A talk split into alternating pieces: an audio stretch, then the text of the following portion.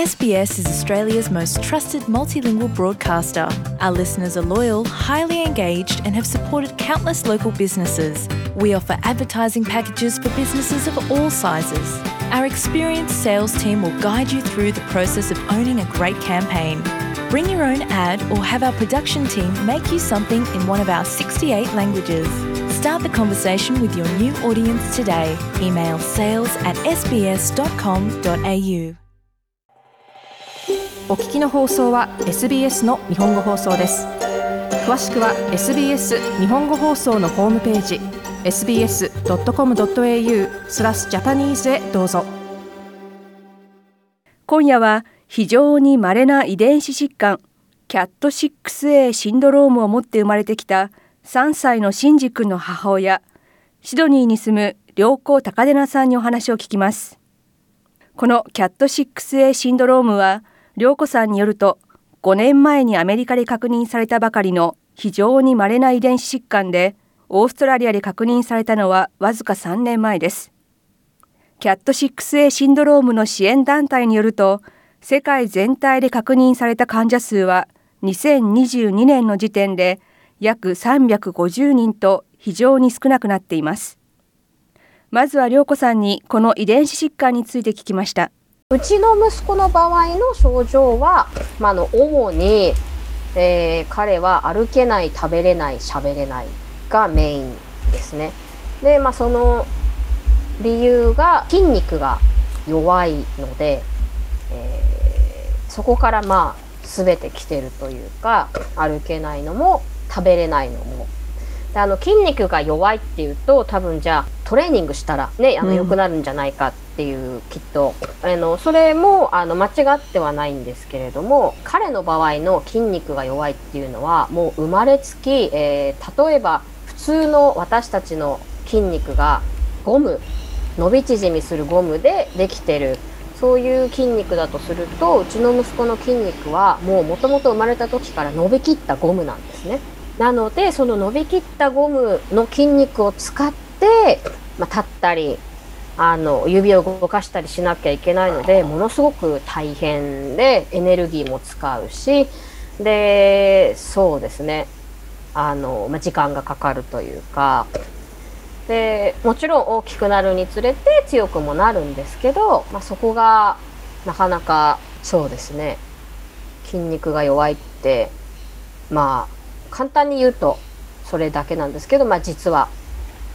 なかなか大変というか厄介だったりします。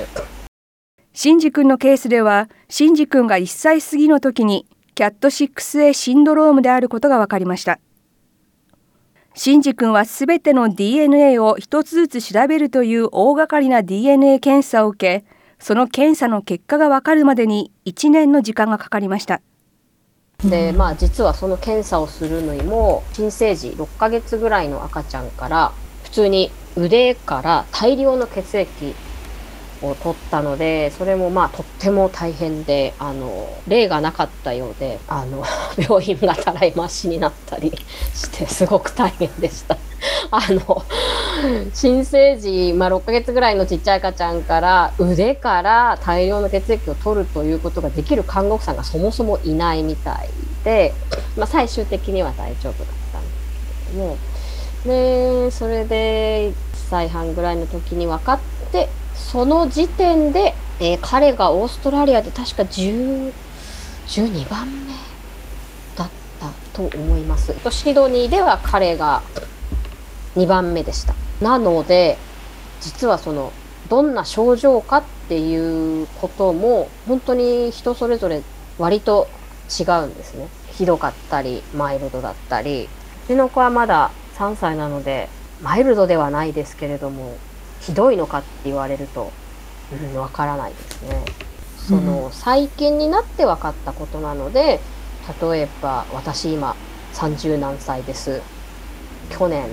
キャット 6A だっていうことがようやく分かりました。とかいう方もいてでまあそういう中で見るともう本当に全然違うのであの症状だったり、えー、度合いだったりがなのでちょっとあの私の息子の話をもとにキャット 6A っていうことをちょっと説明今回させていただくんですけど、はい、キャット 6A シンドロームは遺伝子疾患です。家族の病気が遺伝したわけではなく何らかの理由で遺伝子に異常が生じることで起きます。シンジ君は誕生してから2ヶ月間病院で過ごしました。えっと、実は生まれる前から心臓にちょっと問題はあったんですね。心臓に穴が開いてるかもっていうことで。それはやっぱりこの、まあ、DNA 疾患があるからだったんですけど。でそれは分かってたんですけどそれ以上のものは何も想像してなかったので生まれたもう瞬間からあまり泣かないし帝王切開だったんですけど「He's gonna be fine」とか言われて看護婦さんに「えファインって何?」と思って「えおかしいの?」と思ってまあでも全然泣いてなかったので生まれてね、じゃあマミにキスとか言ってでもものすごくバタバタしててして何が何だか分からなくてそっからもうこのいろんな人生が始まったんですけどそれであのプライベートで産んだのでもうこれ以上プライベートではしようがないとあの検査のしようが。それで10日後ぐらいに転院してあの大きいパブリックのウエストミットに入れていただいてそこのもうすごいあのテレビの世界のようなところに入れていただいて大変だったんですけど今考えるとまああのそこに入れていただいてよかったしもう本当にあの生きる死ぬの赤ちゃんがたくさんいる中にいたのでまあその中でしんじ君はただどうしてこの子はミルクが飲めない？どうしてこの子は酸素濃度が低い？なんでこんなに弱いんだっていうんでありとあらゆる検査をするためにまあ入れていただいていて。シンジ君が誕生するまでは全く予想していなかった事態。涼子さんは当時の自分を振り返ります。そうですね。今の自分から見て思うのはあのもう少し助けを求めたらよかったなと。なんであんなに私と旦那だけで抱えちゃってはいもうちょっとこう助けてとかどういうサポートがあるかっていうのをあのもっとこう言えてたら違ってたのかなってとにかく必死でやってたので。であのあもちろんあの旦那があの家族がこっちにいるので助けてはもらってたんですけどでもなかなか私も旦那も助けてとあの性格的に言いにくいのかな？それもちょっとわからないぐらいとにかく必死になんかそのなんか手伝おうかとか大丈夫とかってね言ってもらっても何を手伝ってほしいかもわからなかったというかとにかく必死であの先生に言われたことを入って言って何が何だかわけわからなかったし多分先生たちもわけわからなかったし。あので毎日病院には行かなきゃいけない。病院に泊まるという選択肢もあったんですけどちょっとあの上のお兄ちゃんもいたし、まあ、あの片道45分1時間ぐらいですかね。通えない範囲ではなかったのであのもう毎日当時は運転免許も私なかったので旦那が頑張って毎日運転してくれましたね。で彼は待合室で仕事をしながら。3歳のシンジ君。日常生活ではどのようなサポートが必要なのでしょうか？そうですね。あの今は、えー、まだ歩けないので、えー、まあ、そういう移動の時にですね抱っこしたり pram に乗せたりですねそういうフィジカルなサポートとやっぱ一番大きいのがあの feeding ご飯が口から食べられないのであの赤ちゃんの時は鼻からチューブを入れて栄養チューブ。で今は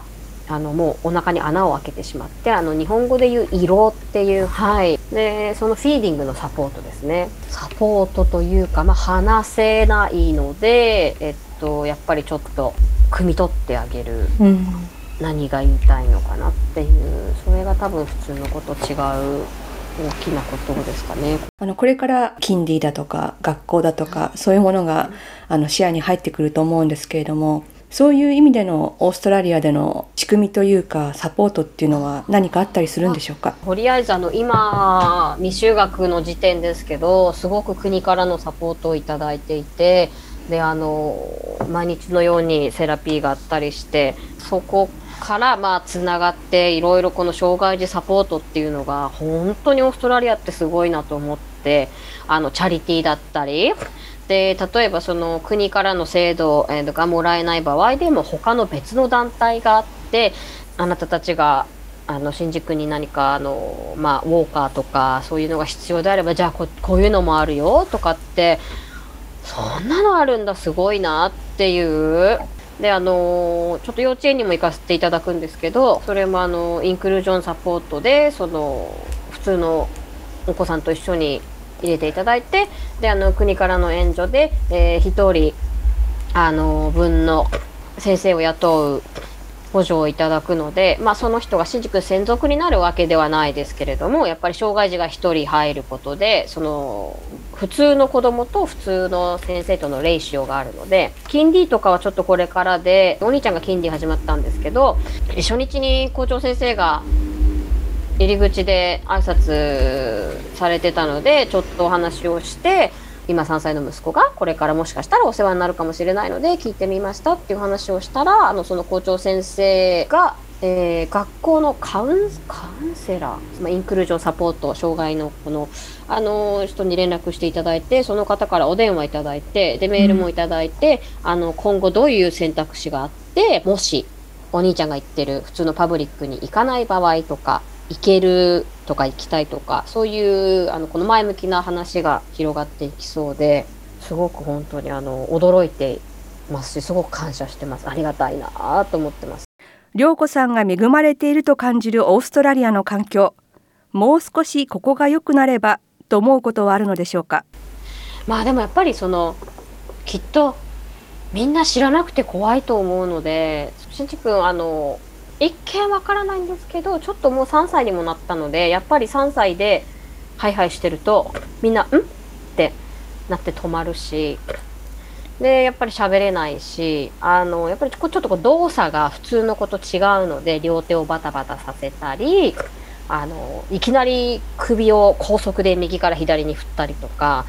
そうすると多分みんなびっくりするんでしょうね。え？っていうだから知ってもらうことって大事なんだなって思いますね。で私も思い出したんですけど小学校とか中学校の時になんか車椅子に乗ってる人とかそのちょっと知的障害の人あのちょっとこの目線も合わなくてうちの息子もちょっと目に問題があるので目線もちょっとあんまり合わないんですけど右と左の黒目がちょこうちょっと右と左となんか泳いじゃったりとかしてなんですけどやっぱりそういうのを見た時に小さい時子供ながらにえなんか普通と違うから怖いって思っちゃったんですよね。だからその何か特定のこれがあったらねというよりもやっぱりその障害について知っていただく例えば機械とかまあ機械は作るものなんでしょうけど障害のある子ない子が共に過ごすインクルージョン教育。子どもの個性や障害の内容でその状況は変わりますがシンジ君の場合はどうでしょうか？今のシンジ君はインクルージョンがいいです。絶対に。ありがたいです。あのやっぱり彼自身がもうやっぱりお友達が同い年ぐらいの子だったりあとはまあお兄ちゃんのもうすぐ6歳になるんですけどお兄ちゃんだったりお兄ちゃんのお友達だったりが大好きなのでであの食べれ口から食べれないんですけど食べる練習は feeding therapy はしてましてであのお友達が食べてるとでお友達が「あのシンジ食べる」とかってくれると食べるというか口に持っていくんですよね何でも。でもうはあと思ってで同じものを私が手に乗せて目の前に出しても一切興味はありません。なのでやっぱりこう分かってて彼もお友達と一緒に遊びたいんだなっていうもう先生とお友達がもう楽しくてしょうがなくて嬉しくて嬉しくてなのでもう本当にありがたいです。すごく楽しみです。すっごい成長して帰ってくるなって。非常に稀な遺伝子疾患キャット 6A シンドロームを持つ3歳のシンジ君の母親シドニーに住む良子高出奈さんにお話を聞きました。忙しい日々を送る良子さんですが友人家族との集まりでリラックスする時間をとっているそうです。また涼子さんはこれまで自分に厳しく人に優しくというスタイルでしたが今年の抱負としては自分にも他人にも優しくすることを心がけているそうですもっとストーリーをお聞きになりたい方は iTunes や Google ポッドキャスト Spotify などでお楽しみいただけます。